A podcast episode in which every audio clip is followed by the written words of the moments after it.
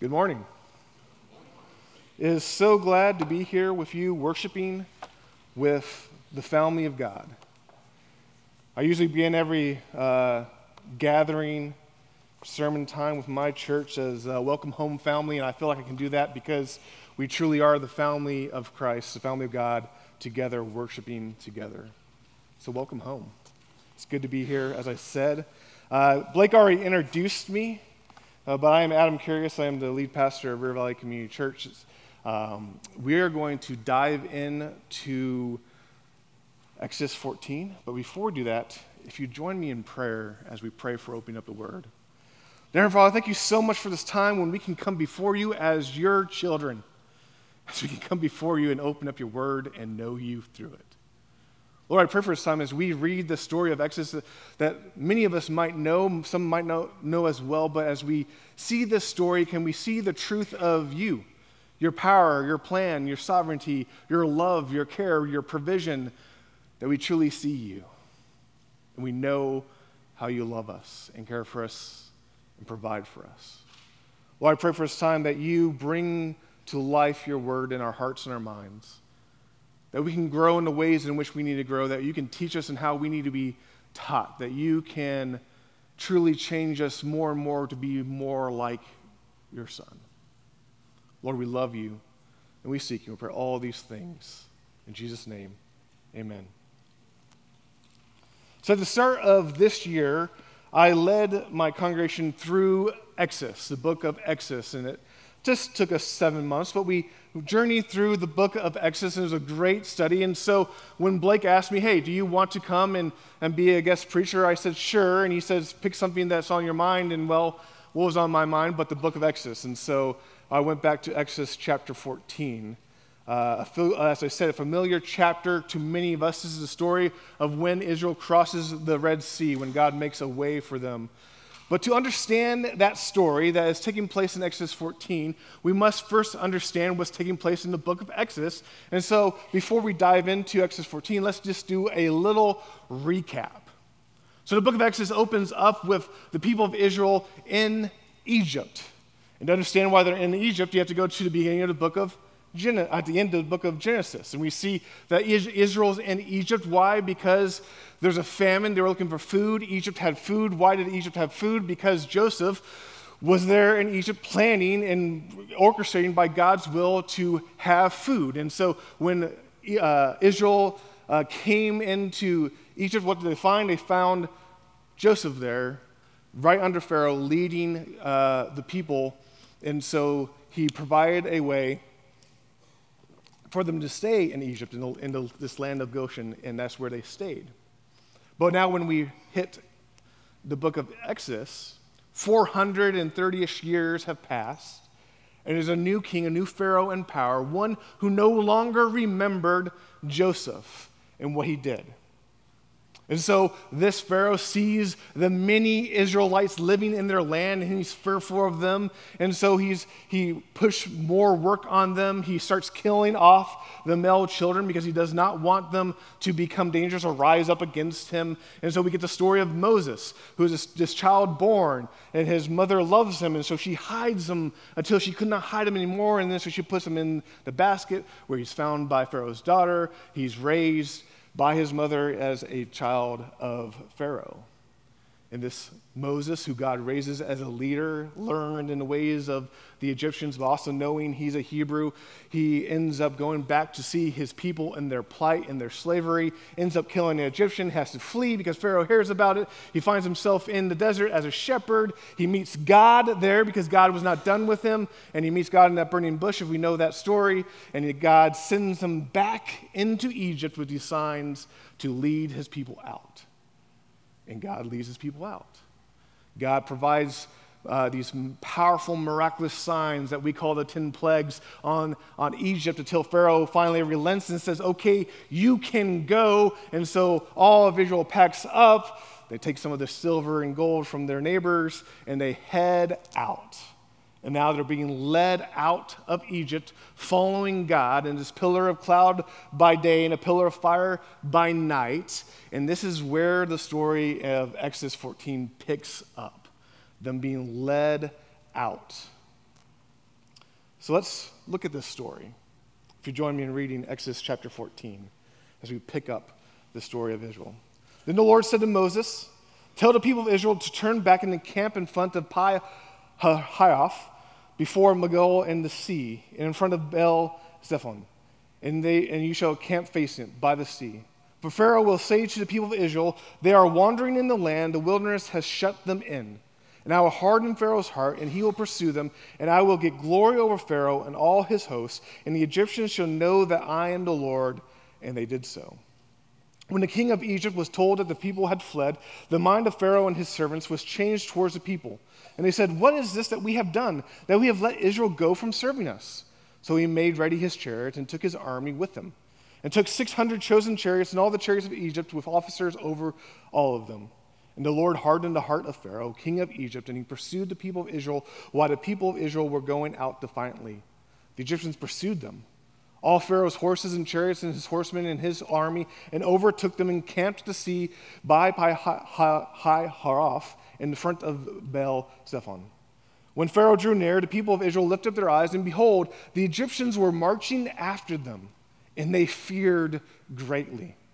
And the people of Israel cried out to the Lord. They said to Moses, Is it because there are no graves in Egypt that you have taken us away to die in the wilderness?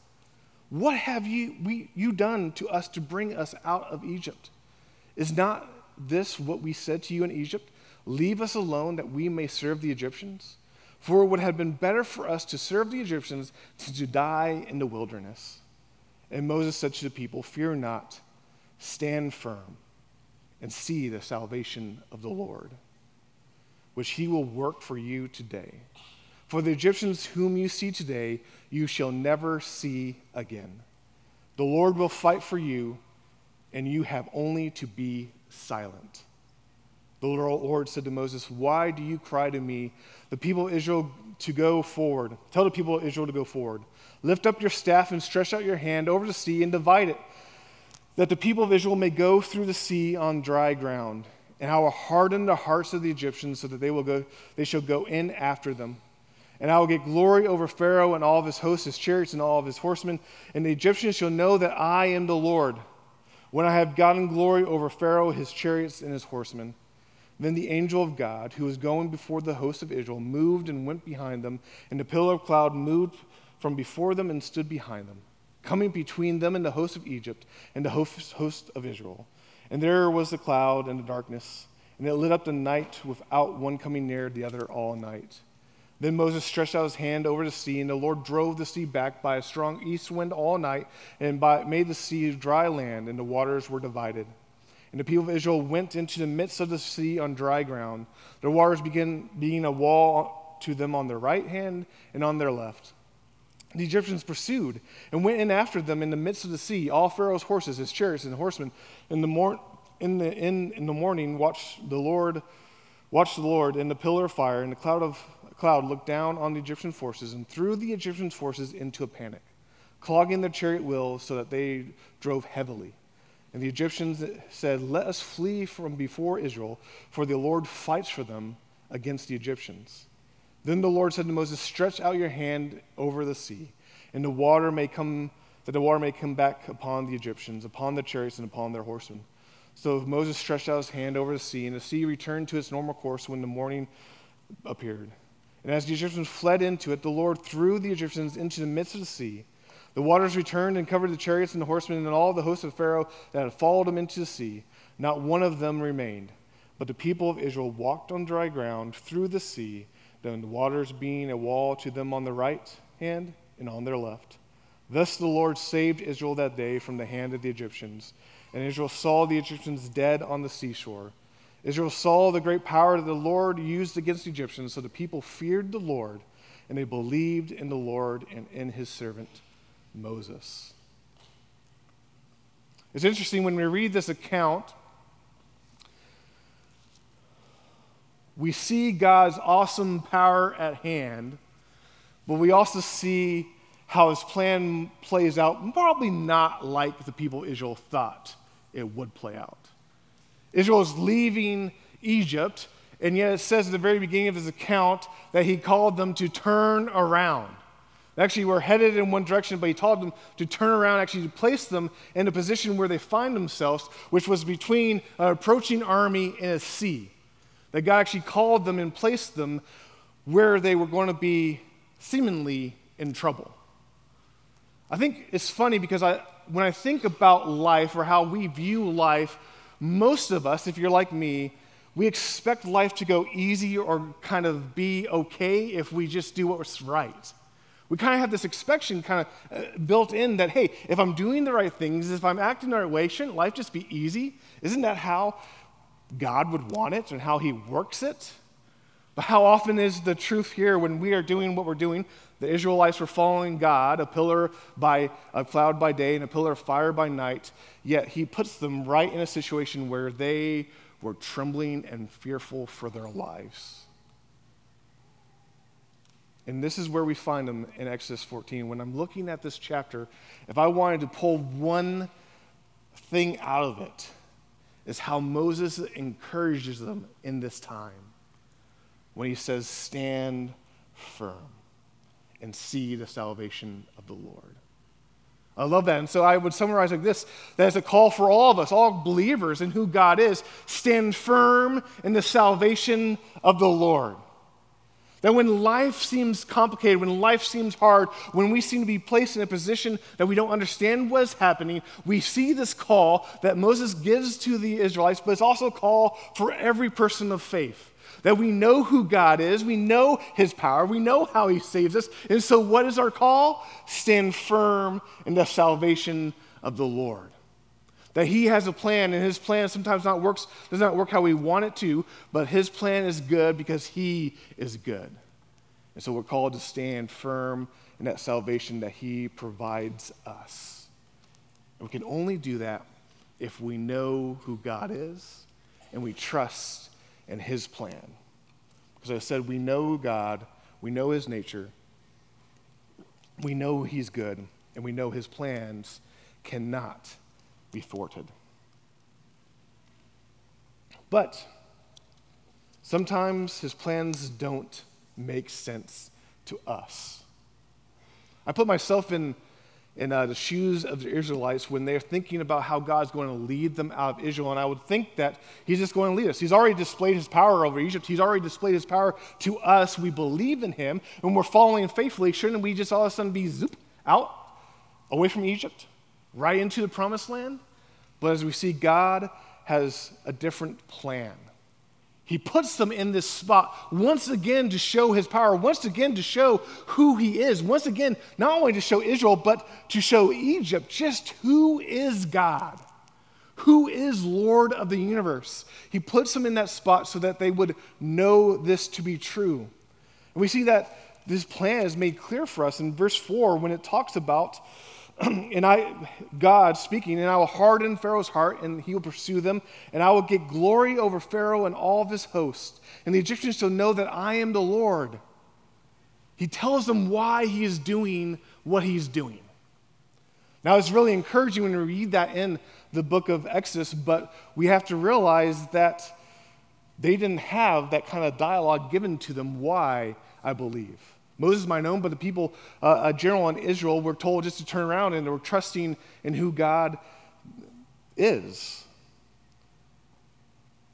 And I wish sometimes in our life that we had a narrator telling us just why things were happening, why things were going the way they were going. It'd be so much easier, I think, if our lives, if we could read it almost like a biblical account. Like this happened, but it happened because of this reason. God was doing this in this circumstance, and we could trust Him a little more, and we kind of see behind the curtains. And we see that in the biblical text, but so often in our lives, we see God working, or we see our life going a certain way, and we question well, how He's working.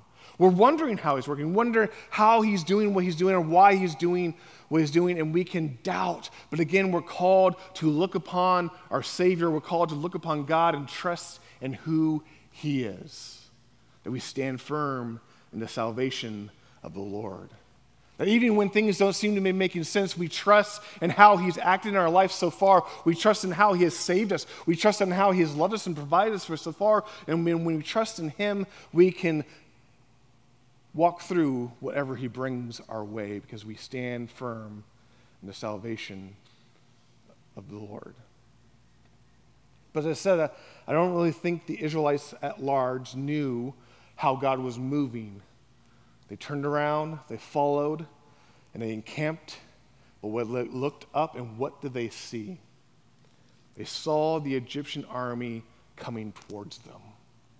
And the text said they feared greatly. You can understand that. Just put yourself in your, their, their shoes. These were the Israelites who had just escaped slavery. They were under these harsh masters who were killing their male children. They were under these harsh masters who were trying to make them make bricks without giving them straw to make their bricks. They were fleeing and they thought they were free. They were kind of probably feeling, hey, this is it. We're out of the yoke of these people. And yet then they look up after following God faithfully after going where he tells them to go, they look up and what do they see? They see their dreaded slave masters coming towards them. And all their might, bringing their chariots and the horsemen, and they feared greatly. They looked up and they saw what they thought was their doom. They looked up and they doubted because while looking up and seeing this army coming, it kind of clouded everything else from their vision. They no longer had eyes for who God was. They no longer remembered even what He had done so far. All they could see was this army, and they feared it. They feared what was coming against them. We shouldn't look down on them because we're all like that so often. When we go through life, it's so easy to get focused on what's going on around us. It's so easy to get caught up in our circumstances or how things are not working how we want to, or how our job's not going as well as it should, or how even our family might be uh, having tension or even falling apart. We look around and we get focused on all these things that are real. Just like the army was coming was real, but you get focused to them on these things in our life to extent that we forget God. We forget what He's done. We forget how He's loved us and how He's led us through life, and He's even led us to where we are at this very moment. It's a very human thing to do, is that we look at what is going on around us and we forget who God is or what He's done in our lives. Is that you?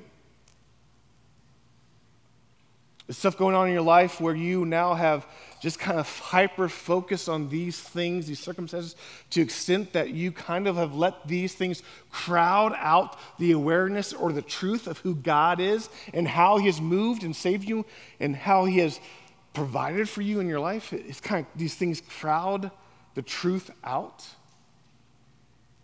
Is your heart distraught because you're questioning why does God allow me to be put in this situation where I don't understand how he's working and I can't even see the truth? Is that you? I think we've all been there. I've been there so many times in my life, and there's only one remedy, and that is what Moses calls the people do to stand firm and look at the salvation of the Lord. There's only one thing to do is that we stand firm in the salvation of the Lord, the salvation that He has provided for us. Because we see that phrase Jews in this account. That when the people are grumbling and complaining, fearful, in this really probably overemphasized language about how were there not any graves in Egypt, what does Moses encourage them with? Does he give them a couple steps on how to maybe reframe their mind? Does he give them a couple steps to make their life better so God's going to approve of their life and then he's going to act? No, what does he do? He says simply, stand firm. He says simply, stand firm and see the salvation of the Lord. He calls upon them to stand. It's funny because when I, when I was preaching this uh, through my, to my congregation back in April, it hit me a different way, but recently we are going through First Thessalonians, and we're talking about um, these different postures of faith as we see throughout the epistles. That there's these postures of faith that, that are recorded in the Bible, that we're called to sit in who we are in Christ, and that we're called to walk in his ways, and that we're called to stand in what we believe to be true of who he is. When I was a young Christian, actually, uh, I was introduced to this tiny little book by a uh, Chinese Christian Watchman Nee called Sit, Walk, Stand. And it kind of walks through the epistle, uh, the epistle of, to the Ephesians and pulls out these postures about how really the, the Christian life is these different kind of postures that we sit with confidence in who, how we're saved in Christ. And how when we orient ourselves towards the outside world, we walk in his truth. But then when we are approached by conflict or the opposition, we stand firm in how God has saved us and what he's called us to be. And how true it is that we see in not only in the epistles in the New Testament, but we see throughout the Old Testament that we're called to stand firm in who God is. That our posture of faith is to stand firm in his truth. Because Moses says, hey, stand firm and look and see the salvation of the Lord. What was he encouraging them to do? He says, all you have to do is stand in this truth and remember what God has done for you. You see an army, but remember that you were slaves when he brought you out of Egypt. You see this army approaching, but you need to stand firm and remember all those powerful signs that he worked against Egypt. You need to remember that it was not you who escaped Egypt, but it was, who, it was God who brought you out. That you need to stand firm in knowing that it's not your power, it's not how strong you are, it's not your fighting ability to fight against this army, but it's our God who saves you. That you stand firm in the salvation of the Lord. That when they're doubting about what's happening, He's lifting their eyes back up and saying, Look at your God. Remember Him and how He saves you. Remember Him what He has done that Moses is reminding the people that God is fighting for them, that God is bringing them where they need to be. And if God is on their side, it does not matter how big of an army the Egyptians have, but they are going to be safe. They are going to be safe in the salvation of the Lord. Moses is calling for the people to trust to have faith and trust in who God is and what He has done, and trust in God even in these circumstances that might not make sense. He's calling on them to trust in who God is and stand firm in who God is and know Him. And this applies for all of us. When we're caught up in circumstances, hardships, very real things that seem to be threatening our very lives things that are overwhelming our minds, when we're threatened to be overwhelmed by this world that seems so often to be ununderstandable, we're called to remember who God is. We're called to remember what He's done for us so far. And in that, we're so much more privileged than the Israelite people. For they had this, this memory they can call upon how God saved them out of Egypt, how he did these powerful signs, about how he's on their side and fighting from. They can call on that and remember that and trust in this God. But we as Christians now can look back and we know what God has done for us. We know how he saved us in spite of ourselves. We know the testimony of the trueness of the gospel, of the gloriousness of the gospel, that why we were still sinners, God sent his son to die for us. That we know it's not us. It's not how well we can act. It's not how well we can achieve. It's not how good we can follow His law. It's not how well we can somehow clean up the outside. That's not what we base our trust in. We base our trust in that God saves us through His Son. And if that's true, no matter what life brings at us, no matter what comes towards us, no matter the hardships we face, we can trust in this truth that if he loves us when we were sinners, spitting in his face, he loves us and is going to carry us to the end as his children. And so we stand firm in that salvation. Even if it's hard and we look upon life that gets so hard sometimes, we trust that God fights for us. And we stand firm in the salvation of the Lord. And we rest assured that we're never alone. I love this detail in this account that after God kind of tells them what he's going to do, night falls, and the cloud that had been leading the Israelites now moves and stands between the army and the Israelites. And it says that night they didn't even come close to each other. I love this because I think it shows, and I, I know it shows, the, how God shields us and protects us and ensures that his plan is going to be brought to completion. That God said, Hey, I'm going to take you through this Red Sea. Guess what? If God says it's going to happen, it's going to happen. And so, no, how, no matter how near that army got, God moves in, in between them and shields Israel from the Egyptians. And He protects them. He ensures that what He says is going to happen is going to happen. He shields and protects them and provides for them. That we can hold that truth that when all else seems lost, we know the truth that God is still with us He's still working his plan to completion, and he's going to bring us to that completion. That he shields us and protects us and provides for us and takes care for us no matter what is going on in the darkness of night. No matter what is happening, we can trust in God because we've seen how God loves us and saves us and cares for us.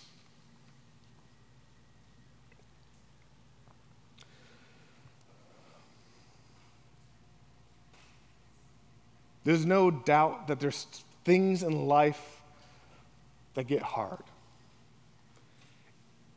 And it's easy at those times to be almost adrift if we have not yet decided we're going to stand firm in how God saves us. A little over a year ago, my brother passed away. From a brain cancer. It was very sudden. Uh, from, from point of diagnosis to him passing was six weeks about. And I've, I have experienced hardship in my life. I've, I mean, everyone does, right? But when you have a beloved brother, a godly man who serves, gives his life for the purpose of growing kids in the faith, bringing high school students to know who Christ is. And something like that happens. My goodness, I, I, I don't care how solid your faith is, sometimes you can tremble and you can doubt and you can wonder why. You wonder, why, my sovereign God, do you choose to orchestrate this life in this manner? And even those big, real things that can cloud, that cloud my mind and can keep me just focused on the circumstances. The only answer is to look back upon our gracious God and trust in Him on how He loves us and provides for us and how He is good. That He lifts your eyes beyond that to Him who stands beyond it and says, Trust in me. That even in those dark circumstances, you trust in Him and you say, I trust in His salvation, that He has provided for me, and I'll stand firm in that. But as we know this story, this story brings about that great finale where God does save the people of Israel. How he directs Moses to raise up his staff, and he raises up the staff, and how the sea now is split on the uh, wall of water, uh, water wall, a wall of water on their right hand and then on their left hand, and they pass through as if on dry ground. That he provides that salvation for the people of Israel. They march through, and it shows how God is in control and how God is saving them. That nothing can stand in his way. But it's amazing if you, uh, dive into commentaries or dive into how people view this miracle, just like almost any miracle of God or any miracle of Jesus, people want to almost bring it down a notch and say, well, it's not that great. It's not what people might think. And so you people might argue about, well, this is not really the Red Sea that we have those pictures in the Bible stories. This is maybe the Reed Sea or this marshy land and how they were marching through that instead of the Red Sea, or maybe some other explanation. And they kind of want to bring God low like that, which I think, just to so, show the absurdity of that, is a, is a classic joke. You fit, rarely find theology in jokes, but this is a classic joke I think is good. There's a young man, he's reading his Bible, he's sitting out in the park, and he's reading this account. And he's, and he's reading this, and, and as he's reading it, some other person walks out of uh, uh, you know, his, his university where he had just been studying comparative uh, religions. And as he was approaching, walking through the bar, he sees this young man reading his Bible, and this young man proclaims, Hallelujah, great is our Savior. It's amazing. This, this guy's intrigued. He's filled up with all this knowledge from his university. He walks over and goes, What are you reading? And the young man explains, Hey, I'm reading the account of how God saves the people of Israel by parting the Red Sea. And the guy goes, Oh, oh, no, no, no, no. It's not what you think. When you look at the Hebrew, the Yam Suf, that's actually Reed Sea, it's not Red Sea. And now it wasn't that miraculous, it was like a marsh, and that's what God did. He kind of just separated the marsh.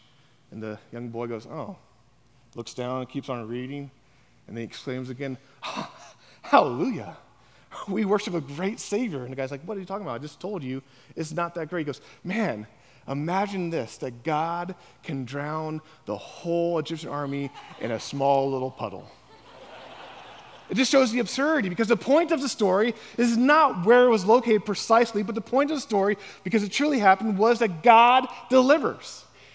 It's his miraculous might that brings Israel out of Egypt. It doesn't matter how deep the water was. When we read the account, he provides the salvation as he provides a way for Egypt and then crushes their enemies under the water. That God delivers, that God gets the glory. That when we read this account, is made clear why did he put them in this, uh, this situation between an army and the sea? God says it himself, so that Egypt will know that I am the Lord That his people will also see this and trust us and who he is and how he saves them. When you read past this in the Old Testament, how often does God call upon his people to remember him and who he is? And what example does he give them? But this how I saved you and brought you through the sea.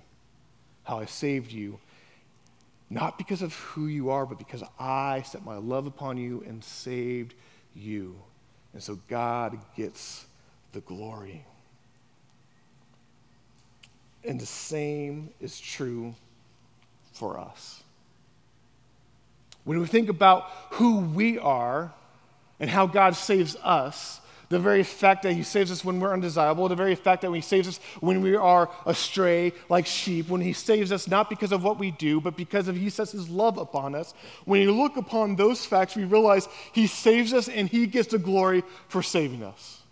That he saves us and it's him who does it. That's not us, but we are saved and we glory in that fact that he loves us and cares for us enough to deliver us. For that is the good news of the gospel, this good news that we proclaim. That it's not a self help program, it's not how you can make yourself better, but it's the very fact that God loves his people and sent his son to live that perfect life for them, a life that we could not live, and then to go to the death that he did not deserve, but we deserve, so that in our place, condemned could he stand, taking the sin of, of, of us upon himself and giving us his righteous place between, before God the Father. This is the glorious news of the gospel that he gets the glory for saving his people. That we rejoice in that just as much as Moses calls the people to stand firm and see the salvation of the Lord, we too are called to stand firm in who God is and see how he saves.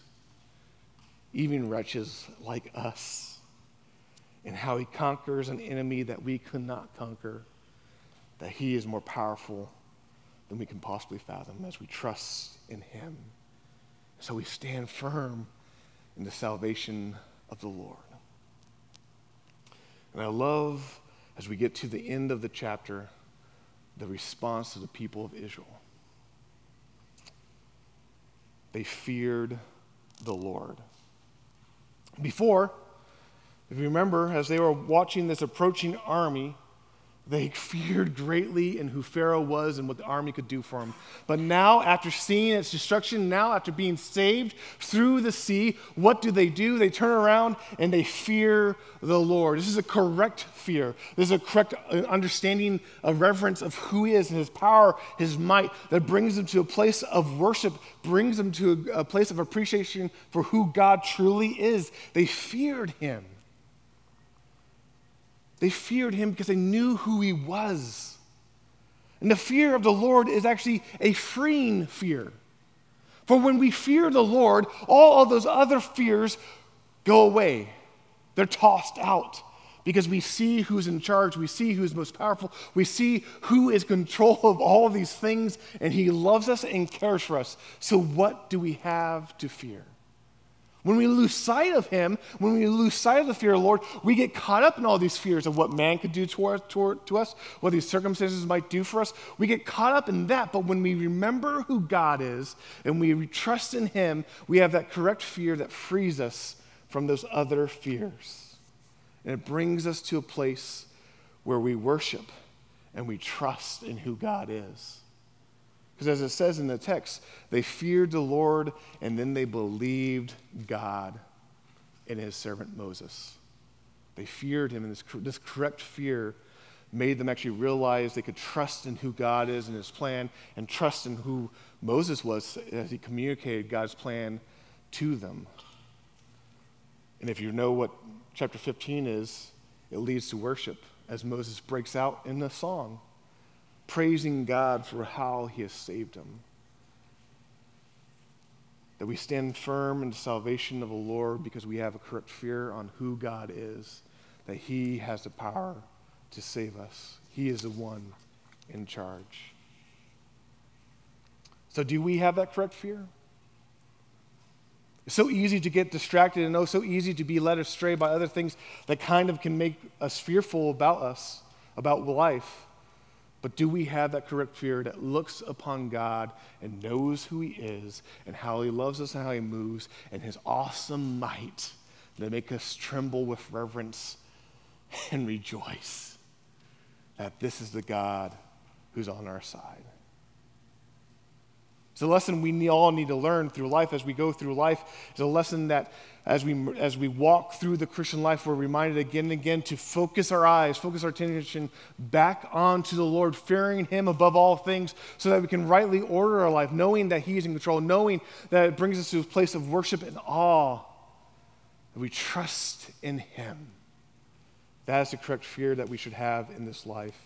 And that fear leads us to remember how He saves us and we stand firm in who He is. We stand firm in the salvation that He brings us. So, what does this look like for us? When we're thinking about this account, when we're thinking of how we can break it down, we see how God is moving. What does this mean for us? And I'll just offer you these things is that it drives us to consider once again our deliverance.